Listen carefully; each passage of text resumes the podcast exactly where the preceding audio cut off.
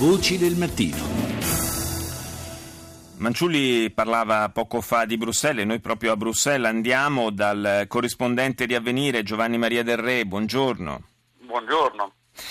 Eh, Del Re, eh, come vive queste ore Bruxelles? Oggi è una giornata che dovrebbe in qualche modo segnare un, un primo ritorno, un passo diciamo verso il ritorno alla normalità. Si riaprono le scuole, eh, ritorna in funzione la metropolitana. Com'è il clima in città? Ma, eh, sicuramente oggi è una giornata molto dire, simbolica, perché come stavi dicendo è effettivamente la giornata in cui riaprono scuole metropolitane, anche se però devo dire l'attenzione resta piuttosto alta. Ci sono molte discussioni su come eh, assicurare la, la sicurezza delle scuole. Ci sono oltre trecento agenti in più, hanno chiesto a molte scuole di preparare delle sale di sicurezza in cui rifugiarsi in caso di attacco, quindi diciamo non è proprio un clima ideale, però certo. eh, La, la, la città vuole assolutamente tornare a vivere, questo è chiaro. Ma eh, i belgi, in particolare gli abitanti di Bruxelles, perché ricordiamo il, le misure più eh, severe sono state prese per la capitale, eh, come hanno vissuto questo stato d'assedio di questi giorni? Hanno accettato di buon grado eh, di, di vivere in una città praticamente chiusa eh, oppure ci sono state anche delle proteste?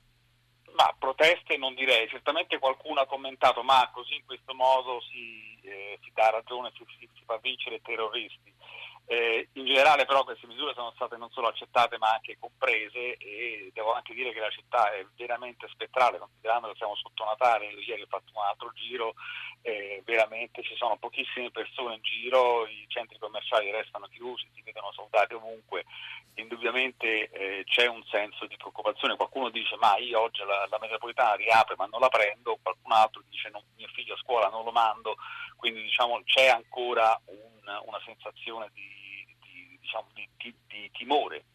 Qualcuno ha anche eh, così ventilato l'ipotesi che questa, queste misure così eh, così ferree, che non sono state prese neppure a Parigi, città che pure è stata ferita in maniera così grave, in qualche modo siano eh, state prese anche per motivi di politica interna. In Belgio tra l'altro c'è un appuntamento elettorale ormai alle porte.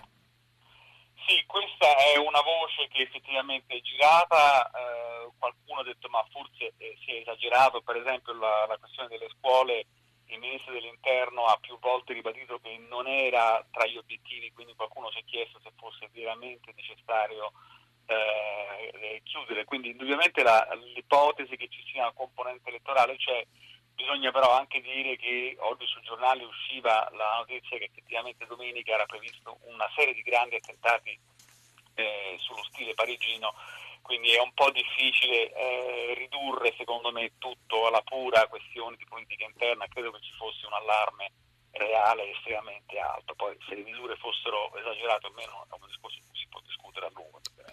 Eh, il quadro però non è cambiato, perché nel frattempo, eh, nel frattempo non, sostanzialmente tutte queste perquisizioni, anche i fermi, non hanno portato a grandi risultati. Sono state fermate diverse persone ma poi eh, sono state quasi tutte rilasciate, quindi eh, in realtà eh, la situazione è sostanzialmente identica a quella di, di, del fine settimana.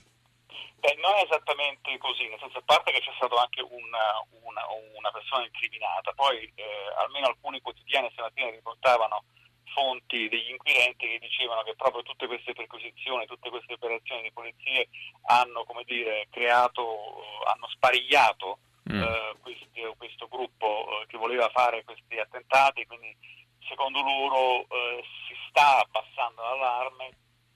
L'imminenza di un attentato dovrebbe essere stata avventata, naturalmente incrociamo le dita, eh, quindi proprio nulla di fatto io non mi sentirei di dirlo, eh, però naturalmente certo c'è ancora questo Abdel Slam che continua a fuggire. Hanno, ieri è stato spiccato un nuovo mandato di cattura internazionale per un altro uomo che lo avrebbe accompagnato a Parigi due giorni prima degli attentati, però diciamo hanno fatto moltissime perquisizioni, ovviamente c'è sicuramente un elemento di, di sparigliamento, eh, si spera.